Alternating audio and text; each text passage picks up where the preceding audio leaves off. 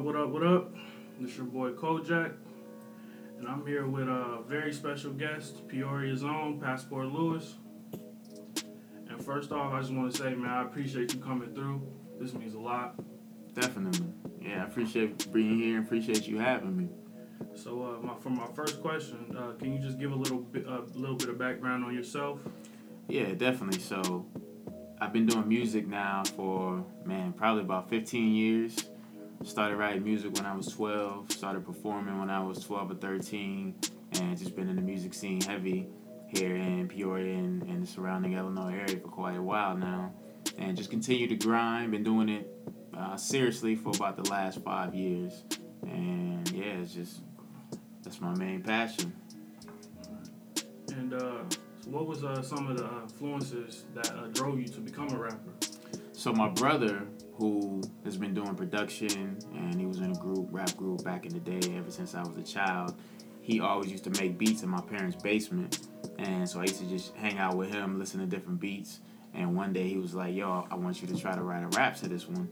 And I was like, you know, I have no idea what that means or even how to do that. So he kind of coached me along, gave me the strategy, so showed me the way. And then I wrote my first rap, like I said, when I was twelve, and I just never looked back. Okay.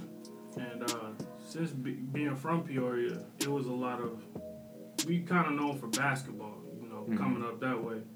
So uh, who was, uh, you said, you mentioned your brother, so what, um, music did you grow up listening to that kind of gave you the feel, even the rhythm for rap? Yeah, so when I was younger, I was I was big in the East Coast rap, and that's pretty much all I would listen to. So Nas is my favorite al- uh, artist of all time, but I listen to a lot of Redman and Mobb Deep and Tribe Called Quest, De La Soul, Big Daddy Kane, the list goes on. And so that was heavy, you know, the music I was listening to heavy early on, and which really made me want to start rapping. But then I think my style kind of evolved. I started listening to West Coast rap and then started listening to Down the South rap. And I feel like I've taken elements from all those different regions and put it into my style.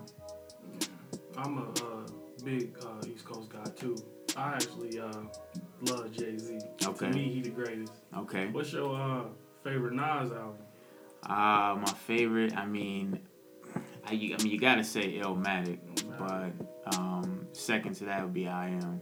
I, I like, uh, I believe So Help Me God. Okay.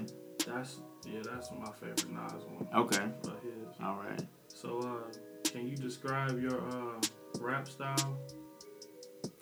Yeah, I mean, like I said, I feel like it's a combination of a lot of different regions and has a lot of different regional characteristics, and when people hear me, that the first thing they say is, you know, I can't really tell where you're from, you know, where are you from? And they hear elements from from different areas. So I think it's more like a hybrid of all the stuff that I've listened to over the years, and then just the way we talk and our slang here in Peoria. Um, so, you know, I think it's a unique global sound for sure. Yeah, because um, even when I watched your, uh, when you rapped on Sway, they were kind of taken back by how unorthodox your style was. Yeah. Because I don't, we don't really have a sound here yet, because I believe the Midwest is kind of a melting pot, because we kind of took from everywhere, because we only had a couple artists really make it, from Twista, Kanye to Common, mm-hmm. and to Lupe. Now we got Chicago scene now. It's completely different. Mm-hmm. So when you came, it was kind of a, a breath of fresh air to their to their ears and to mine, because coming from Peoria, I didn't know our sound until I heard you, and I was like, yeah, this is crazy. Yeah, definitely. I so, appreciate it. Um, yeah, that definitely was dope to me. For sure. Thank you. So, uh, what, uh, what, how do you feel about uh, the Peoria music scene when you came up? So when I came up, it was a lot different because, you know, because of technology, nowadays it's allowed everyone to, to pursue it or call themselves a rapper or et cetera. When I came up, there was only a handful of people. You know, you had to go to a real studio. To make a video, you had to spend thousands of dollars. To to get the, get your music out there, you had to have, you know, assistance from a label or do a lot of uh, a physical distribution yourself. Nowadays, you know, if you got a laptop, you got a phone, you can make a video. You know, if you got Fruity Loops, you can make a beat. You know, you can put an album out in a matter of a couple of days and instantly have an audience. But when I came up, it wasn't like that. So um, You know, which is cool because it now gives other people that may not have had the financial resources and ability to, to get themselves seen and heard. Um, so it's just kind of interesting, me growing up in two different eras, like when I first started, the way it is, the way it was, and then, you know, the way it's gotten to now. How was um, Peoria Radio embraced back then, as far as, were they involved in the community as well? You mean as far as supporting local artists? Yeah. Uh, I, I think they were a lot more involved back then. And like I said, I think that had to do with, you know, there was only a select few doing it. Yeah. I think now it's such a big pot of artists. Yeah. And, you know, they, they definitely haven't been behind it like yeah. they were back in the day yeah. at I, all. I kill them as much as I can on here yeah. with it. Because, I mean, and it's, it's so many opportunities we have here now. Because, I mean, we got a venue at the Riverfront mm-hmm. you can use. We got Soul Fest, um, Gospel Fest down there. Why not have some type of hip-hop show for the communities around this area? Because, I mean, Peoria, other than Chicago and Rockford, Peoria is really the, the next city mm-hmm. that people think of. So we got Bloomington, Galesburg, all these places around us that would come here to hear a good show be being put on. And I don't feel today that our radio stations even try to do anything like that. No, they don't. And it's sad because, you know, even if you have somewhat of a, you know, some success to show them, they unless you're accepted, you know, on a global platform, on a global level, and then you come back and then they'll jump on the bandwagon.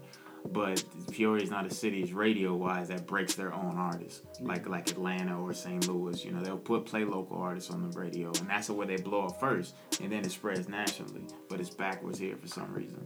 Yeah, and then also I feel like um, we need youth in, in the radio stations. Like I've, I've applied at those jobs. I go to job fairs, radio stations there. I'm applying because I feel the interns are what bring the music in into the into the stations. And I feel that's what catches the eyes from the youth. And then the older people, they're not really in the communities. Like, people here, after I've had an interview, I ask them, do you know where Power ninety-two is? They don't know. And I feel that's a problem if you're an artist, especially mm-hmm. in this city where that's kind of the mecca of the stations. Like, that's what everybody grew up on. Mm-hmm. Definitely. So I feel that's something that maybe radio stations need to look at. And I'm hoping that my platform does that. Takes a look at, all right, maybe we can hire some, not even me, maybe somebody else to appeal to the younger audience. Man, that's a, that's a great point. Yeah, so uh, what are some of the things you went through when, uh, well, you talked in the Sway interview, I don't know if everybody's seen it, you talked in the Sway interview that you left Peoria to kind of help you get to where you are now. Mm-hmm. So what are some of the trials and tribulations you went through when you left? Uh, man, just, you know, being from a different place, and when you go to different areas, sometimes it's hard to crack and people don't really accept you, you know, but if they don't know who you are. And it's it's really, you know, your first impression is so important to people. So whether it's performing, whether it's, you know, being in the studio with other artists from different areas, like you really, I, I really had to make sure I put my best foot forward. And then once they see, oh, okay, I, you know, I, I see what he's working with now. Now we can embrace him. But um, I think that being from Peoria and not having a sound that is distinguishable, people, it's, it's foreign to them. So when I go places, as soon as I, you know, they, they play my music, or as soon as I talk, they're like, ah, you know, where is this, where is this kid from? So I think that's had has had an advantage for me. Um, but you know, you know, you get rejected. You know, meetings with labels and things like that, and D Js, and just trying to grind. I mean, I feel like it's just the usual obstacles that somebody faces whenever they're pursuing their dreams. Yeah, and uh, when you were doing it, it was I I imagine it'd be difficult versus today, because now you know we got SoundCloud. Yeah. Labels, they don't really have to work. Nah. You know, they can just go on YouTube, find whatever they want. Yeah. So I'm assuming then you had a resume building. What I mean by that is you were presentable with C Ds and things of that nature, which is some of the things we don't have today, because mm-hmm. C Ds are pretty much extinct. Yeah, they are. Yeah. Nowadays, now it's either hard drive or, or email links. Exactly, exactly. So when you left, what where did you go first, like um, city-wise? First stop was Atlanta, and you know me and my brother talk about this story all the time. We pretty much just packed up, drove to Atlanta, and literally just stopped by every every single record label that was going on back then. And we had C Ds, we had press kits, you know, and just taking as many meetings as possible. And so when we got to Atlanta, the last stop that we made was a label called Ichiban Records. They don't even exist anymore. But um, they actually took us in and signed my brother to an international distribution deal on the spot. So he released a project called Hustlers Make G's, which was distributed internationally. A lot of people don't know that because, I mean, the album didn't get a lot of acclaim because we didn't even have money to market it. Because back then there was no internet. If you didn't have a big budget for billboards and radio play, no one knew it existed. Okay. Um, so that was the actually the first international project that I was ever, ever on. And that was because we made that trip to Atlanta and, you know, made made something of it once we got there. Yeah, that's dope. Yeah. And um, did, how close were you to signing a deal? Well, I was under or that. Even now. I mean, now there's you know there's definitely um, things on the table, but also it's different now with the advent of the internet. Artists don't really need a deal as much as they did back in the day, and and labels are realizing that. So what's on the table now for artists like myself are three sixty deals. I don't know if you're familiar with that. Yeah. yeah, so basically they take a piece of everything that you do. So show money, um, feature money, et cetera. But when artists have such a platform that, and like you said, C Ds are non-existent. Everything is distributed through the internet, iTunes, streaming. If you got a strong enough online presence, you don't really need a label for that. Um, so for myself, I'm trying to build my fan base and build my leverage to the point where if I do cross paths with a label, I can say, look, these are my terms. If not, you know, keep it moving. Yeah. So, uh, how did, uh, how was your music, um, therapeutic to yourself? Oh, man. Um, I mean, it's just, to me, it's just a way of life. Anytime that I'm able to create, and I'm in the studio or I'm writing to a beat, to me it's like time stops and it stands still and nothing else matters to me. And like I, I stop thinking, and it's just a way of um, I don't know, it's just it's like music comes out of comes out of feeling. Nothing nothing bothers me, and you know, I don't drink, I don't smoke, I don't do anything like that. So music is definitely my my, my outlet.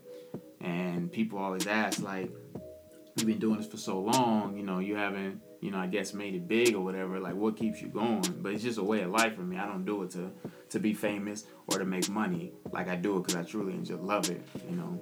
All right. And uh, how is uh, your creative process when uh, you're going into making a song? Everything starts with the beat for me. So I'll get, I'll get a beat and I just throw it on repeat and just listen to it all day and night. Um, and then the beat tells me, oh, okay, this is this is what I need on the track, and I, and, and it just goes from there. And then once then I I kind of mild out and get my pattern and how I want to flow over it. And once I get that cadence down, and then I put the subject matter to it, and then next thing you know, I got a song. Okay. So uh, can you describe your mindset when you made New-ish? Yeah, New-ish was one of the first songs off of my latest project, and before that project I hadn't made anything in a while, and I literally, you know, didn't have any new music. So I was just like, look, you know, that I made the song before even making the title or anything.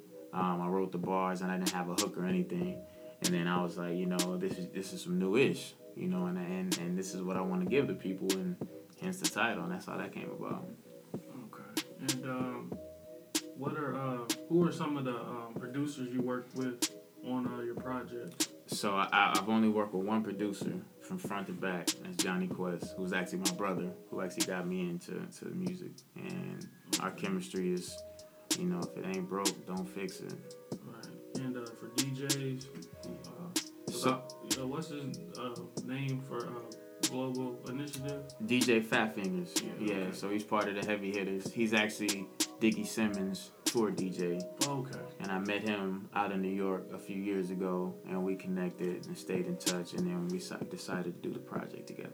Okay. What are some of the shows you, you've been to as far as um, to perform at or even to just network? Yeah. Um, so performance-wise, I performed all over. Um, I performed a lot in Chicago, uh, a couple times in Atlanta. Last year I did um, two shows in L A. Um, one of the shows was probably my biggest to date. It was like sold out, fifteen hundred people, and they showed a lot of love out in Cali. And then also later last year, I did my first international show. I did a show in Amsterdam, which was crazy. Um, and then, but as far as any, every city that I go to, I try to go to to a, a, um, a show or an event or something to network, and no matter where I'm at. Have you ever uh, been to South by Southwest? So I was just there the, okay, a couple a month ago. Okay. I got to perform twice down there.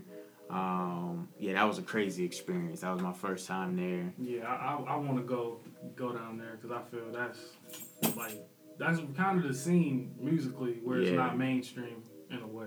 Man, I'm telling you, any if if you can make it, that's definitely the place you want to go. Yeah.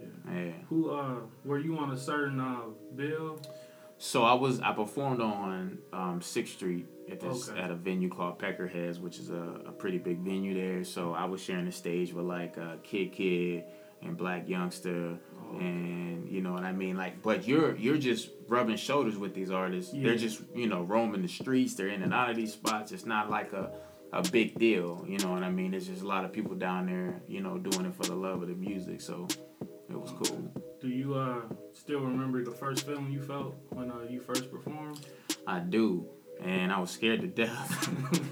I definitely remember that feeling, um, and I think about that every time I, I before I go on stage. But I think I was like maybe fourteen or something like oh, that. Man. Yeah, performing. Like I said, I, my brother brought me on stage, and I had a small part. And but it, even though I was scared to death, you know, that's that's when I fell in love with it for sure. Okay.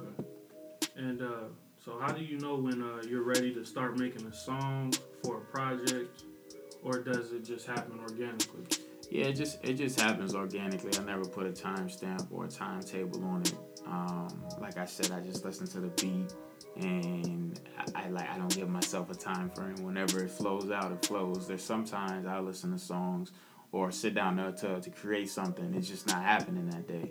So instead of forcing it, you know, I'll just come back to it and let it flow on its own.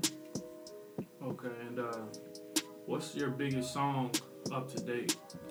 Biggest song up to date will probably be a song that was released in two thousand, I think ten or eleven, called Bobby. And that was on your first project? It was on the first project. Okay. It, uh, it was on World Star. It was featured on a few big um, blogs like all hip hop dot com and um, a couple others. I think it still has the most views of any video that I've ever made. So that was probably the biggest single song thus far. Okay, what's your uh, favorite song you've done? Favorite song is a song called Do It. Okay. And that is it's out on SoundCloud, but I haven't officially put it on a project yet. I'm actually saving that for my debut album. Uh, I'm going to retweak it and put it on there. But that's my favorite song. A song that I can just listen to nonstop. What's your least favorite, if you have one? Yeah, I don't I don't really have a least favorite song. Uh, there's definitely songs that I like more than others, but I can't think of one that's my least favorite. Okay. So, um, like, how involved were you with, like, the behind-the-scenes of your, of your uh, business? And what I mean by that is, like, You're, you got stuff on DatPiff, you got blogs. Like, those are things that Peoria doesn't necessarily know about. Mm-hmm. So how involved were you in trying to make those things happen? Man, that, that's that's all me. And that's, um, it's good and bad because a lot of times I don't even want to deal with that stuff. I just want to focus on making music, and but I'm not to the point where I can hire people to do that stuff for me. So DatPiff, blog submissions, um, submitting stuff to radio stations, all that literally is done by me. And that's it. I spend I spend ninety percent of my time doing that because that's what it is. It's the business of it, marketing yourself, getting yourself out there, and ten percent of the time making the music. So, yeah, that, that's all me, one hundred percent. Okay, and the reason I ask that is because, like, we here in this this decade of music that I'm currently in, I'm only twenty years old. So to me, the music scene has really been growing for the past two, maybe two and a half years. And those are things we don't necessarily know about, like people will put a song on Facebook, that's it. Mm-hmm. They don't market it. They don't know how to market it, or they feel they're too good to market it. Mm-hmm. And uh, that's why I wanted to ask you that, because you, you're very active on all social media. I went through your social media and seen what you do. Mm-hmm. You're very involved, and that's something that's a key to being successful. Yeah, I mean, no matter how hot you think your music is, you can't. You're not. You're not just gonna put it out there and it's just gonna take off. You have to get it in front of people. So literally, literally from the time I wake up to the time I go to bed, that's what I'm focusing my energy on, because I know it's not gonna happen just on its own. Just because I think I got this hot song, there's a million people that think they have a hot song, but whoever is working the hardest to get it in front of people are the people that are, you know, that are gonna be successful at it. And uh, so, what separates you from the next artist? I think my sound is is a, a big separation, but I also think the way that I market myself, my package, um, everything I try to do is, is at the highest level of, of professionalism, from the photos that I take, from my album artwork, to, to how I communicate with people. Um, you know, there are people that I meet that I already stand out to before they even hear any of my music. They're like, oh man, I like this kid. I, you know, the artwork is dope. You can tell he, he put time into it. He put money into it. He's from Peoria. He's all the way out here in Cali, or he's all the way here in Texas. So he must be serious about it. And I think it's just the way you approach it, and people respect that. Okay, and uh, so um, how do you feel about the state of hip hop today? Um. I think because of technology, it may be a bit oversaturated with music. And I think that has some pros and cons. I think that, you know, if it wasn't like that, there's some artists that we may have never heard of. But then also, you have this pile of artists that, you know, are literally just making music just because they can, just because they're able to, not because they that's what they love. But they, they're like, oh, I want, I just wake up one day and I want to be a rapper. So I think it's it's difficult for artists with true talent to navigate through all that and separate themselves. But, you know, that that's the nature of it. I think you just have to, to look at the positives uh, that the internet provides and use it to market yourself, and, you know, mm. just try to work as hard as possible. Because, man, I'm going to be honest, it's, it's some terrible music out here. It, it's, yeah. it's a lot, and, um, like, I'm very critical of music. Like, a lot of people ask me of my opinion, so my opinion means something to people. Mm-hmm. And I'm very critical, because it's like, you gotta decipher the bullshit, really. Mm-hmm. And it's tough when, like you said, a laptop mic, I wanna rap. And it's, and it's like, a lot of people think Chief Keef's good. Mm-hmm. I think he's okay. Mm-hmm. But when you see he, he'll make it, or Trinidad James mm-hmm. make it, in my opinion, those are not talented artists. They make it, it makes you feel like, oh, if he can do it, mm-hmm. I know I can. Yeah. And that kind of made it blow up. And now you have Future, who I like a lot. Mm-hmm. He dropped six, seven projects in, in a year. Mm-hmm. Now everybody's trying to drop mixtape after mixtape after mixtape. And it's kind of, it's really hurting the genre, in my opinion. Mm-hmm. So uh, I feel that you you hit around the money with, with people. Like, they just feel they can rap. I don't see people like yourself. You said you don't do it for the money. Mm-hmm. A lot of what artists can really say that. Yeah, you know what I mean. Some yeah. people are just doing it for money. Yeah, and it shows. Yeah, and and a lot of people are doing it for. If you think about it, like back in the day when I started, it literally was about the the, the talent and the type of music you made. Before you even saw people's faces, you didn't know what they did in their daily lives. You didn't know who they were dating. You know what I mean? Now, I feel like it's a lot of that stuff before you even hear the music. You hear about an artist because of what they did on social media or their rap sheet, et cetera, before you even know what they sound like. So I think it's a lot of image that goes into marketing these days instead of the music itself. Yeah, and even with the image, I feel that, um, like, when I speak of image, I use Rihanna as a prime mm-hmm. example. I don't feel she's as talented as, let's say, uh, Jennifer Hudson, mm-hmm. but she has the image of yeah. a sex symbol that takes all that away. And I feel like that really is what gets people going, is everything but the music. Yeah. And the music industry should be about the music. Yeah. And it, it just, like, it's kind of frustrating to me, because, like, my top three artists of all time, Jay-Z, Ice Cube, and Big. Dead or Alive, they're my top three. Mm. They were musicians. They were artists. You know, it wasn't about the image. And now, your song may be bigger than you. Mm-hmm. Was that a was that an issue when you were coming up? Were people were people more familiar with your music more so than the person? Absolutely, because they didn't have access to the person like that. You know, they didn't. You couldn't even, like I said, there are a lot of artists that I listened to for years, had no idea what they even looked like, but just because I li- I like what they had to offer. But now, these artists, like Rihanna's a great example. She has a marketing machine behind her. She can't lose. You know what I mean? She has very smart people behind her that uh, put her in a position to where she literally can't lose. And like you said, someone who may be as talented as like a Jennifer Hudson, vocally and musical, musically, but that you can't compete with that, you know, on the other side. Yeah, and even with for rap heads, like I use Fabolous as an example. Mm. Fabolous has been around forever, mm. like what ninety-six mm. maybe, and like he's never had a huge smash, but he's had smashes, mm. you know, and like I don't feel he's been marketed enough mm. to promote his music, but then you'll have a rapper who I like Drake, mm-hmm. who I feel is talented, mm-hmm. but he can sneeze on a song right now. It's number yeah, one. Number one. And it's like, what classics has he had, like album wise? Because mm-hmm. now he's been in the game since twenty ten, so now it's body of work. It's mm-hmm. not singles. Mm-hmm. What classic album has he put out to be mentioned with the greats? And I feel Fabolous has classic albums. Mm-hmm. I agree. You don't have the machine and. and It's kind of the techno, like I felt technology would, would help that because you know you can get on Instagram, but that's personal. That's not the music. Yeah. So do you feel like being a reserved person hurts your music? Definitely.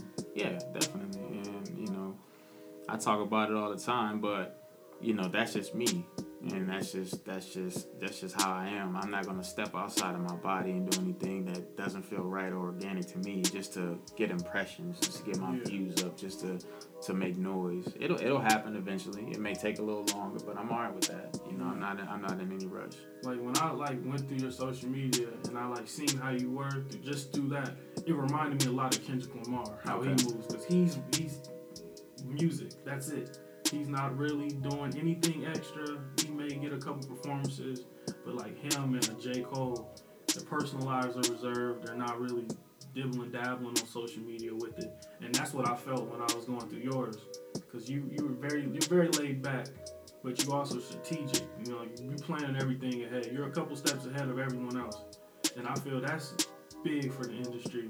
And because I think bars are coming back, even though we got a lot of bullshit out there. Mm-hmm. I think people who can rap are going to make a comeback, and it's starting to come through with guys like Kendrick Lamar, Drake, Big Sean. Yeah. You know, I like ASAP Rocky a lot. Okay. I feel he's a lyricist, you know, all T D E. Yeah. And I feel like you you there with them, those guys when it comes to rapping.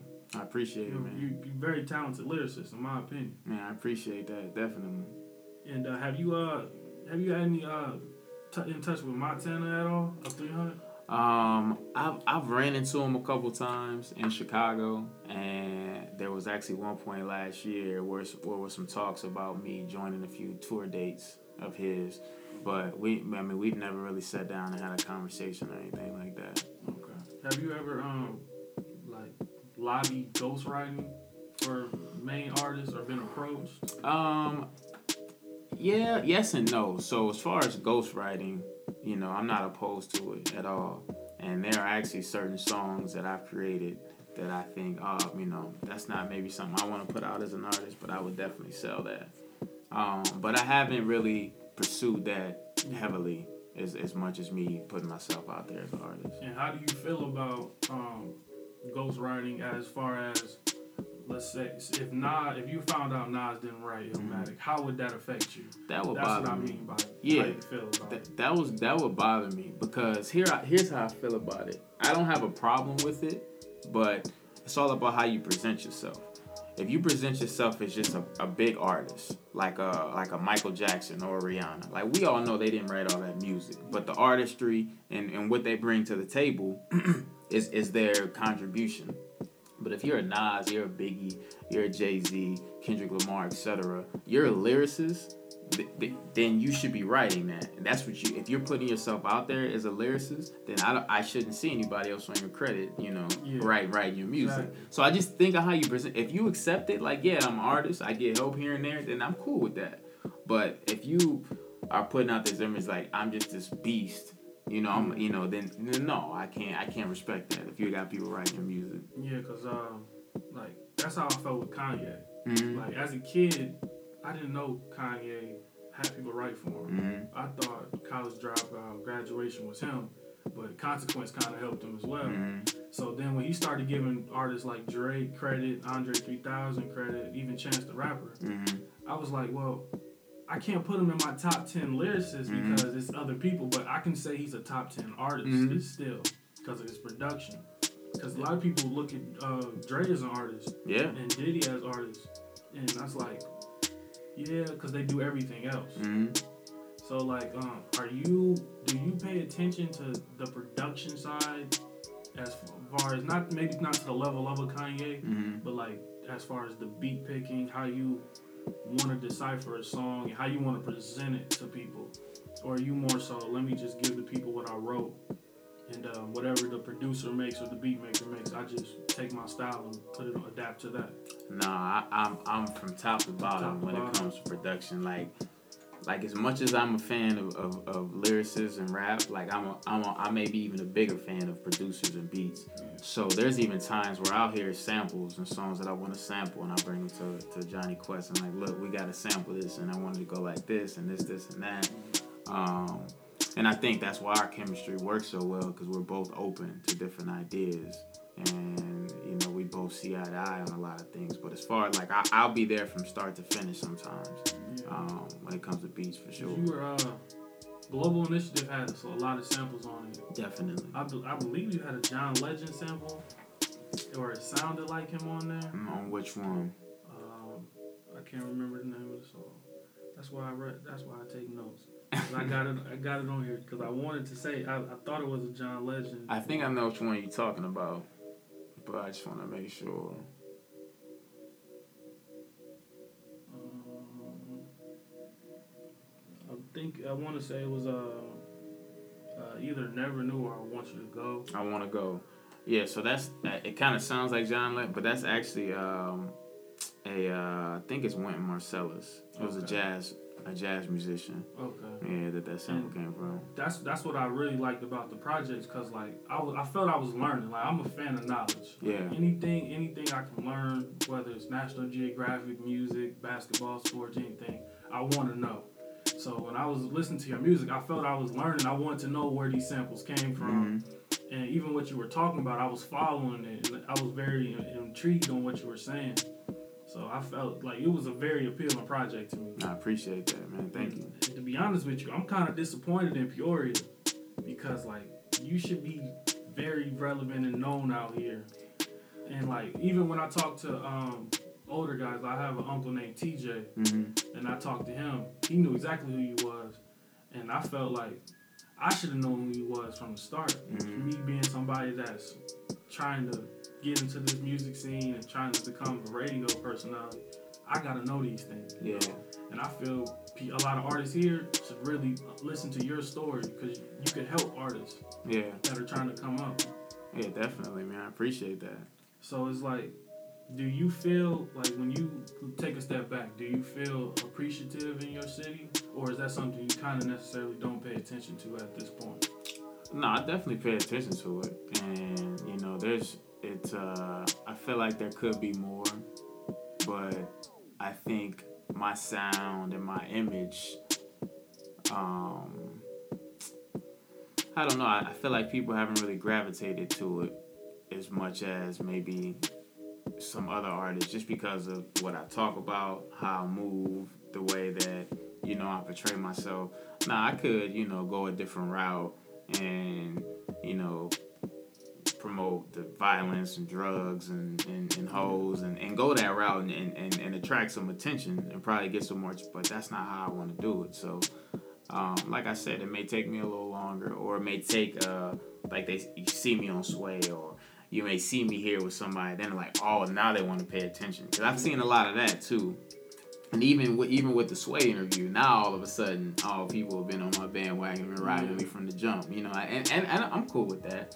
Not, I'm not a, you know, I told you so or spiteful kind of guy, but, you know, I just do my thing regardless. That way they can either hop on now or, or catch up later. So uh, how did the uh, Sway interview come about? So what's crazy is I've been knocking on Sway's door for probably like the last three years, literally. Um, on top of him, and so I actually got a chance to meet him at South by Southwest. They were doing a live tape in there, and um, I came through, got to meet him and, and the whole cast, and I actually got a chance to chat with him for, you know, a couple minutes. I gave him some music, um, and he was just like, you know what, I, I like you, man. He was like, I like that artist, the way you approach me. Our conversation, he was like, you all know, I, I no idea the amount of people that just are all in my face trying to give me music, saying, oh, I'm the hottest, this and that. He's like, just based off our, off our interaction alone, I can tell you something special. And he's like, I'm going to check you out, and if I like what I hear, I want to bring you onto the show next time you're in New York. So then I left to Austin, left South by Southwest, and then I actually planned a trip to New York uh, for some other business. And then it just so happened while I was there, he reached out. I was like, yo, you know, I want you to come by. Is there any way you can make it to New York? And I was like, I'm already here. And he was like, man, and then that's how it all happened. So yeah. it was, I mean, it was, it was three or four years in the works though. Definitely.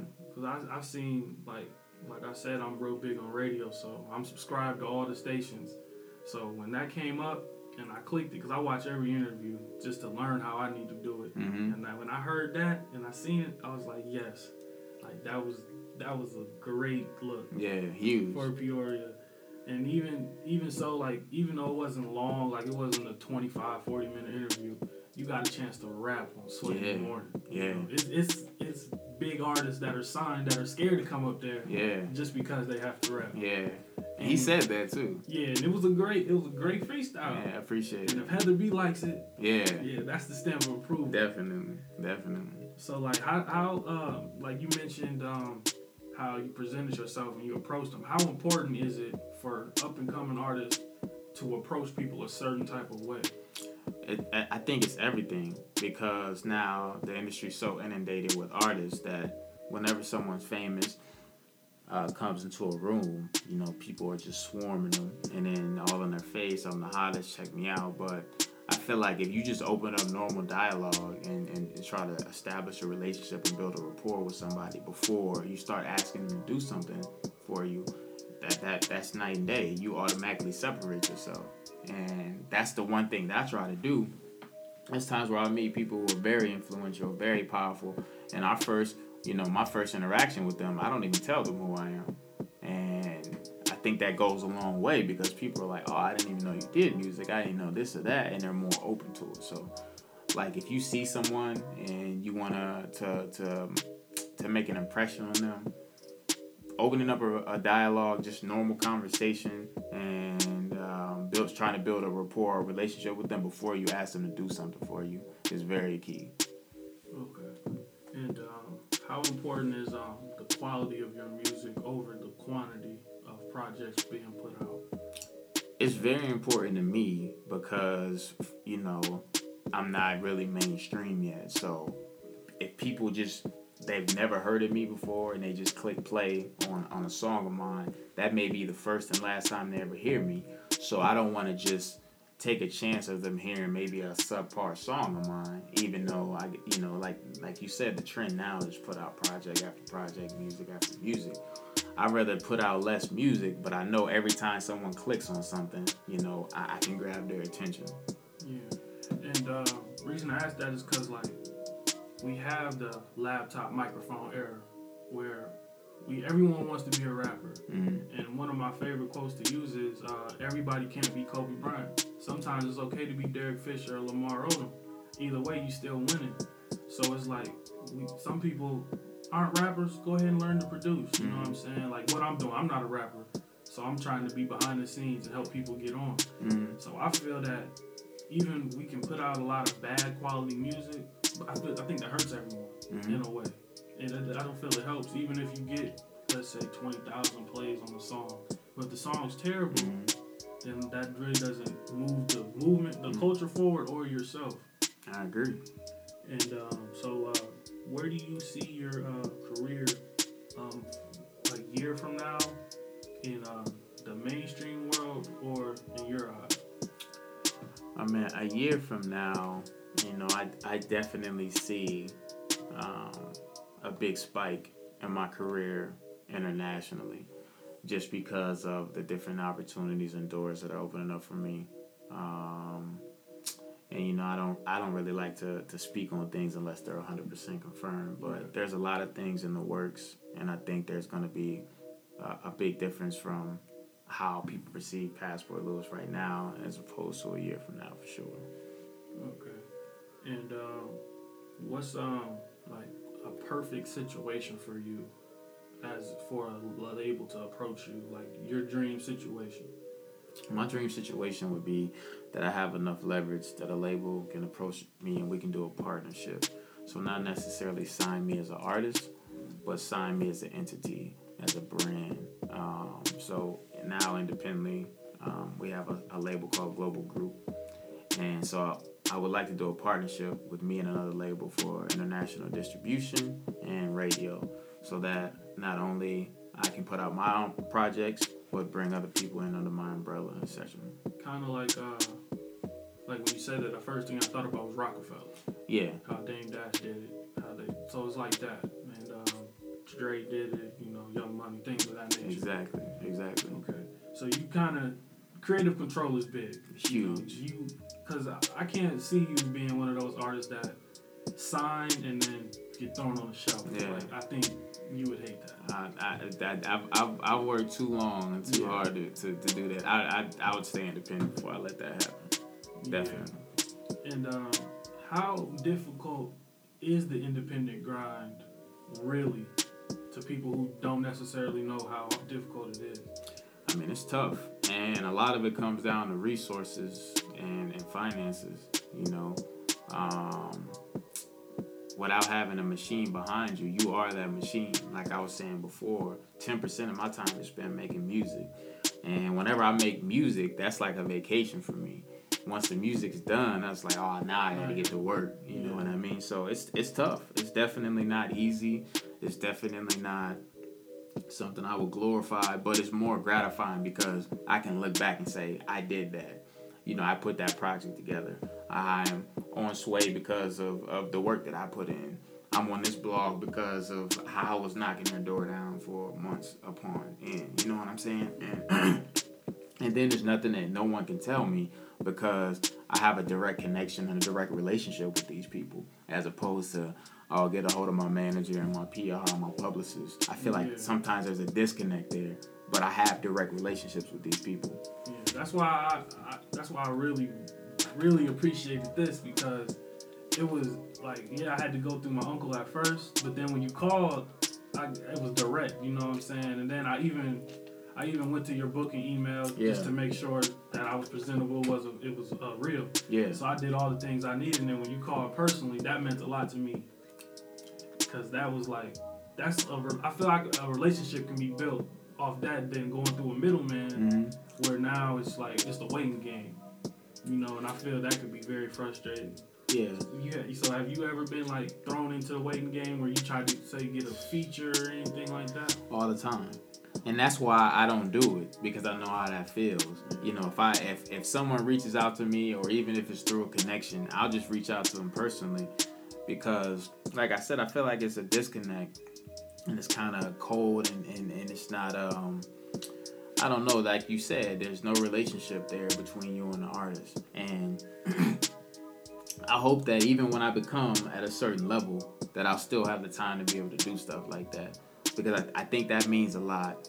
And I think that, um, I think people get caught up in, oh, talk to my manager, or talk to this and talk to that. It makes them feel like a big shot, like they're, you know what I'm saying? And I've never really been off into that, and I, I, I don't want to be perceived like that, because I know how that feels. I've called, you know, um, different people for features, or to, to get booked on shows, or et cetera, and it's always, you got to talk to a bunch of people And I play the game, but I know how that feels, so I would never want to make anybody else feel like that. Yeah, because even on uh, Global Initiative, you didn't, you had no features. No. And was was that calculated? That was calculated, and the reason being is because, you know, while I'm trying to establish myself, I want to establish myself as an artist, and I feel like I'm talented enough to hold down an entire body of work. You know, you see some artists come in the game, and they can't support themselves. They need a thousand features on each song, and, oh, this is such and such feature and that. Oh, now I'll pay attention. I want people to pay attention to me as an artist first.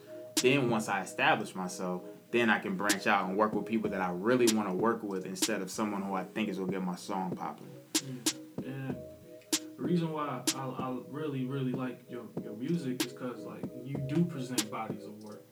Like, you gave the first project, I believe it was maybe sixteen, seventeen songs, mm-hmm. and then Global Initiative was eleven mm-hmm. or, or twelve. And I feel like when a label does come and a situation comes, you got a body of work. Mm-hmm. They may repackage it and, and throw it out there again.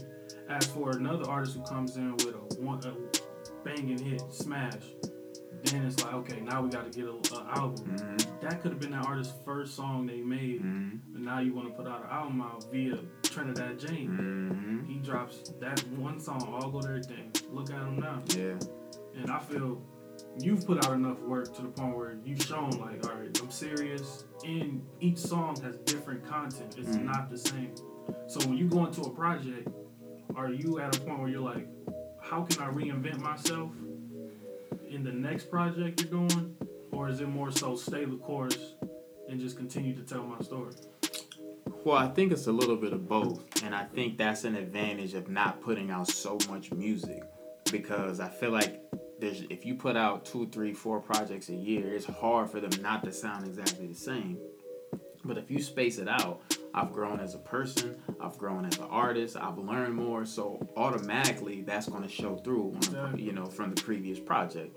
So it's not even a matter of of trying to reinvent myself or whatever. Like, I'm just I'm just making the music that I would make at that moment, and it's automatically going to be different from my last project just because I've grown in life, you know what I mean? Yeah, and I feel like that's why, like, when I hear, like, a J. Cole, Kendrick Lamar, like, when they release a project, they, do, of course, do the tours, but mm-hmm. then they take a step back. Mm-hmm. You don't see them because they're living. They breathe. You know, you get a chance. Like, music, music's hard to make. You know, you just can't go to the studio. Like, I hate when art, I hear artists say, oh, I made twenty-five songs in six hours. I'm like, all right, out of new twenty-five songs, what songs are different? Mm-hmm. You know, it's mm-hmm. kind of all together. Yeah. And I feel like when you take a step back like that, like, your next project, I can't wait to hear it. Mm-hmm. After hearing your first two, like, mm-hmm. I want to see what's different. But I understand you got to experience things beforehand. So it's not like, um, oh, man, he taking forever. He done took, it's been three months. He ain't dropped nothing yet. Mm-hmm. It's going to take time. Yeah. And I feel like like the way you talking and the way we're uh, having our discussion, this is stuff, this is more so informational to other artists on the come up out of Peoria and across the world. Because mm-hmm. this is valuable gems you dropping here for people to know. And I feel that's very important. Definitely. Yeah, for sure, for sure. So, um, what do you feel um, Peoria is missing right now? If you um, have you been paying attention to what's been going on today? As as much as I can, as as whenever can. whenever I'm here. But I think that, you know,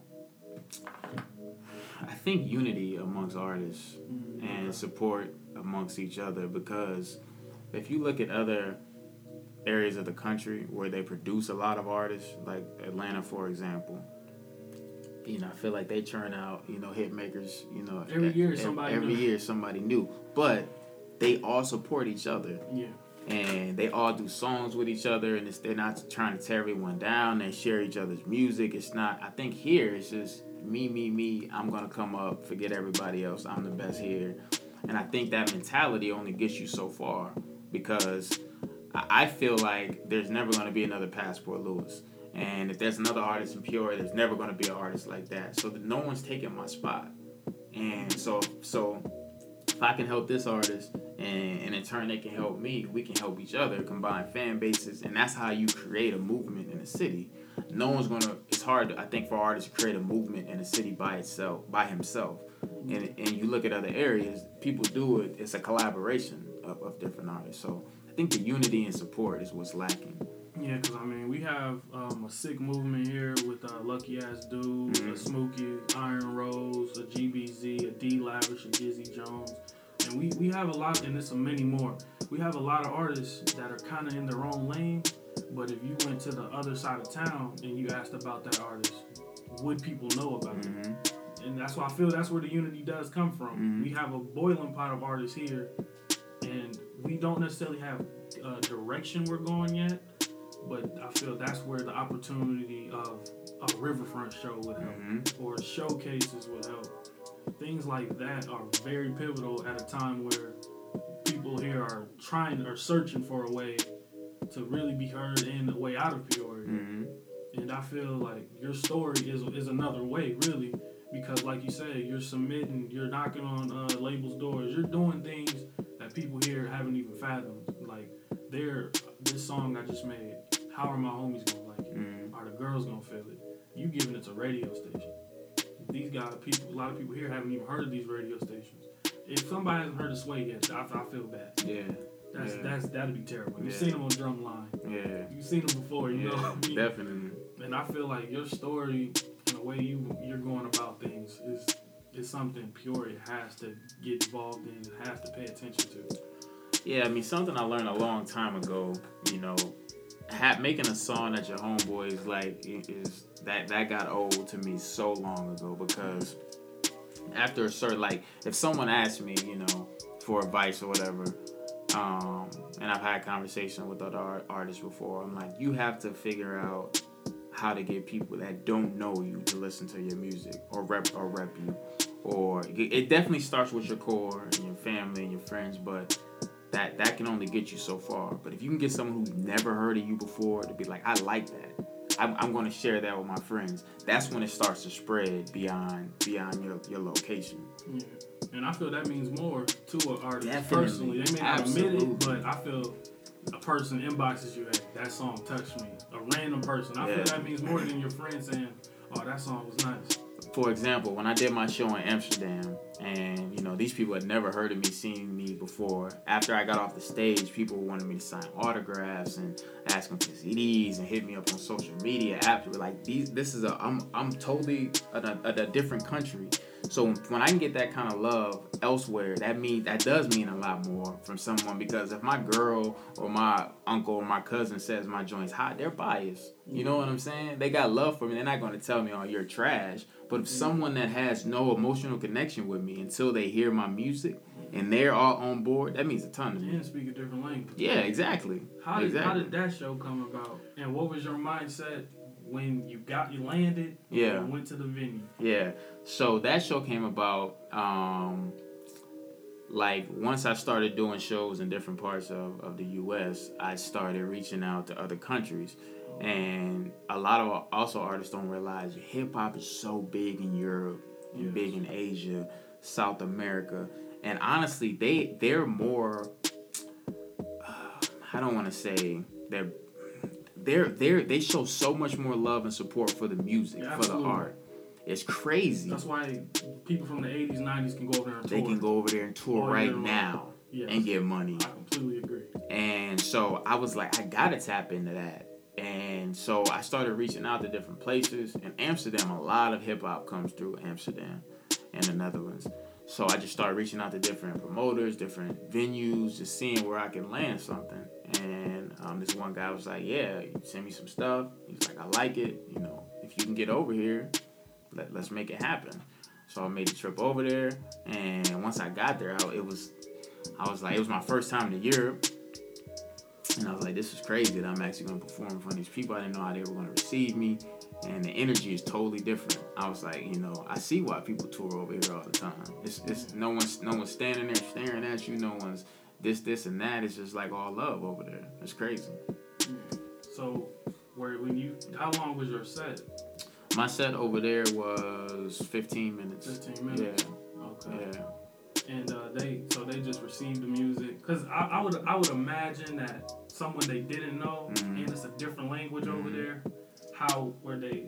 Were they listening, or was it the beat that got them, or what? Or how is your um, live show? I haven't seen a live show, so I'm, the energy. How is it? Yeah, I mean a lot. I mean, I, I think the live show is, is, is more reminiscent of um, how it used to be back in the day, because it's just me on stage with a mic doing my thing. Okay. There's not a lot of, you know, I don't have fifty Extra. people on stage. Yeah. I don't have any of that.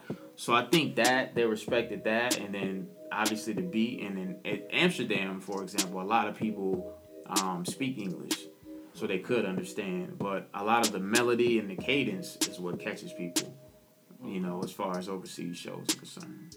Okay, that that had to be one of the one of the top moments for so far. Definitely, definitely. What's your uh your dream venue to perform at? Man, my dream venue to perform at would probably be Madison Square Garden. Square Garden. Yeah, yeah. I yeah. seen um snippets of G when J. Cole headlined yeah. and sold it out. Yeah. That yeah, that was dope. Yeah, I, I think that's the, I think that's the pinnacle for sure. Has um. Has any, uh, like the Renaissance in Peoria, Illinois, Carver, Riverfront, you ever reached out for you to uh, do anything there? Um, I've, I've, I've had some conversations about performing at the Riverfront. Um, it just hasn't lined up, you know, yet, but maybe maybe sometime this year yeah. we can Hopefully work it out. Summer be, yeah. yeah. That would be perfect. Yeah. Right around fair time. Definitely. Yeah. yeah. So, um... what advice can you give, even though, I mean, you've been giving advice the whole episode, but uh, what's uh, one thing you would want uh, new up-and-coming artists from Peoria to, to know? Um, like I said, just know that, you know, there's enough room for everybody who's going to make it. And don't be afraid to support somebody else. Don't be afraid to, to unify and try to, you know, uplift someone else. But also, you know, don't be afraid to look outside of Peoria to, to different areas. Even if it's in Central Illinois or the Midwest, don't be afraid to present yourself to someone who doesn't know you, you know, so it can spread, you know, because being popular in Peoria is, is only going to get you so far. And I'm all about repping, you know, where you're from and, Uh, being proud of where you're from, but if you're serious about it, you know, you're going to have to step outside of your comfort zone at some point and put yourself out there. Okay, and uh, my final question is, uh, do you have any um, upcoming songs, shows, videos, albums, mixtapes in the works? Yeah, so I actually have a project that I'm going to be releasing called Customs, and I haven't set a release date for it yet, but it'll be sometime this summer. Okay. Um, so... Um, I'm getting my marketing plan together for that. I um, I got a show in Saint Louis this month, a show in Chicago this month, and then this um, late summer, early fall, I have two more shows in Europe. I got one in Poland and one in Croatia. So, yeah, I'm excited about those. Okay, and uh, you can go ahead and uh, plug your information where they can uh, people can find you, get in touch with you at. Yeah, so Passport Lewis across all social media, Instagram, Snapchat, Facebook, Twitter. Lewis is L O U I S, Passport, just like it sounds. Also, you can check out passport lewis dot com. And SoundCloud is Passport Lewis. So just remember Passport Lewis, and, and that's how you get with me. Okay, mine is uh, Kojak underscore follow up on everything, and also the Follow Up podcast on everything as well. And, uh, man, I really... really appreciate you stopping by and hanging out with me and dropping gems the whole episode. That meant a lot. Man, I, I appreciate being here, definitely. Yeah, I enjoyed the uh, conversation as well, man. Man, me as well. Definitely mutual. So uh, this is the uh, Follow-Up Podcast. Kojak here with uh, Passport Lewis. And we out. God bless. Peace.